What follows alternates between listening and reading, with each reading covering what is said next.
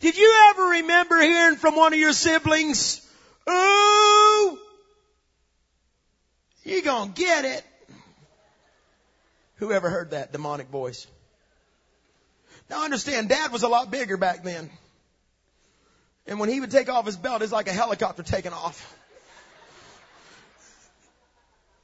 And I can remember mom, my precious mother, my little sweetheart. I remember her going, wait till your dad gets home. And she did it with kind of a cocky smile. And I could hear my sister going, yeah, you gonna die. I remember my mom saying to me, go to your room. You've done it. You've messed up. It's over.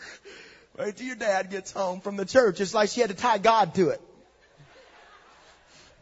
And I remember my dad, I remember Pastor Scott sliding notes under my door saying, hey, if you die, can I have your Star Wars?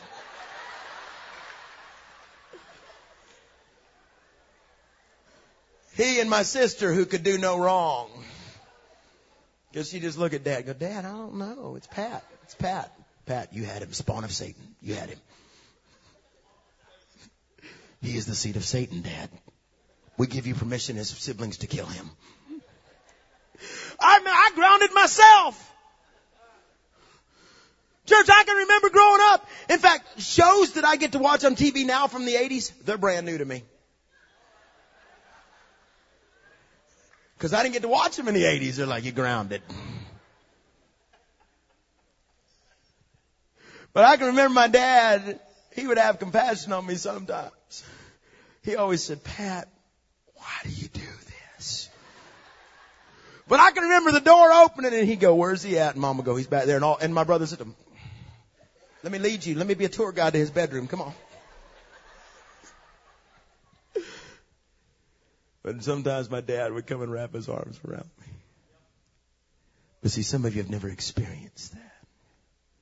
You've never experienced what it's like for your father to cry with you when you're getting disciplined. You've never experienced what it's like for things. So I've come to speak to you. I've come to talk to you. And here's the problem. If God is our father and your dad wasn't around or your dad did the wrong things or he touched you in the wrong way or he said the wrong things or he spoke those words over you, the problem is we so often tie heavenly father to the earthly father concept.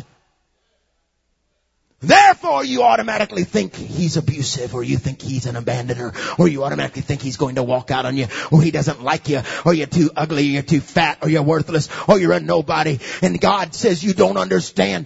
Don't you dare tie me down to your human concept of a dad.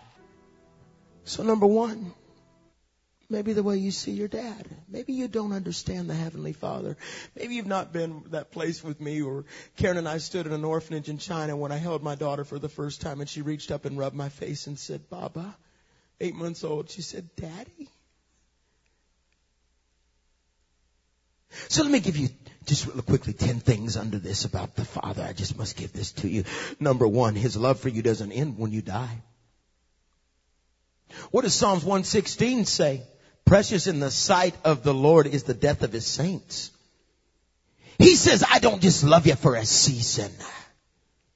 What does it say in Psalm 72 verse 14? He will rescue them from the oppression and violence for precious is their blood in his sight. Number two, what you must understand. Now follow me because in the Old Testament, God is referred, to his father 11 times, but Jesus referred to his father 107 times. In the Old Testament, when Adam and Eve fell, just before that, God's name was Elohim. It means all encompassing one, mighty one, creator of all things. But when Adam fell and God came walking into the cool of the evening to hang out with his his boy, his created son. He goes walking in. He says, Adam, it's me, God. His name changed from Elohim to Jehovah meaning father. In other words, on your worst day, he doesn't show up as the all-encompassing creator. He shows up as a dad.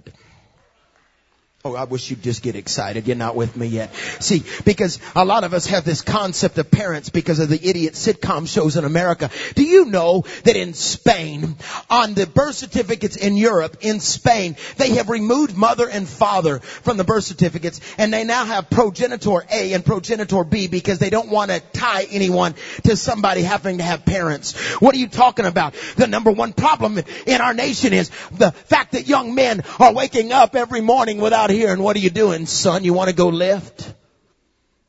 Want to go work out? We don't seem to understand. You know, and I'm always amazed at how parents talk about this generation as if they had nothing to do with it.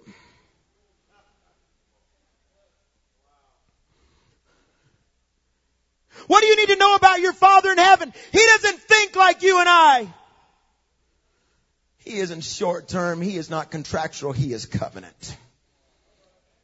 Contractual is if you offend me, then I'm breaking this thing. Covenant is regardless, we're together in this thing.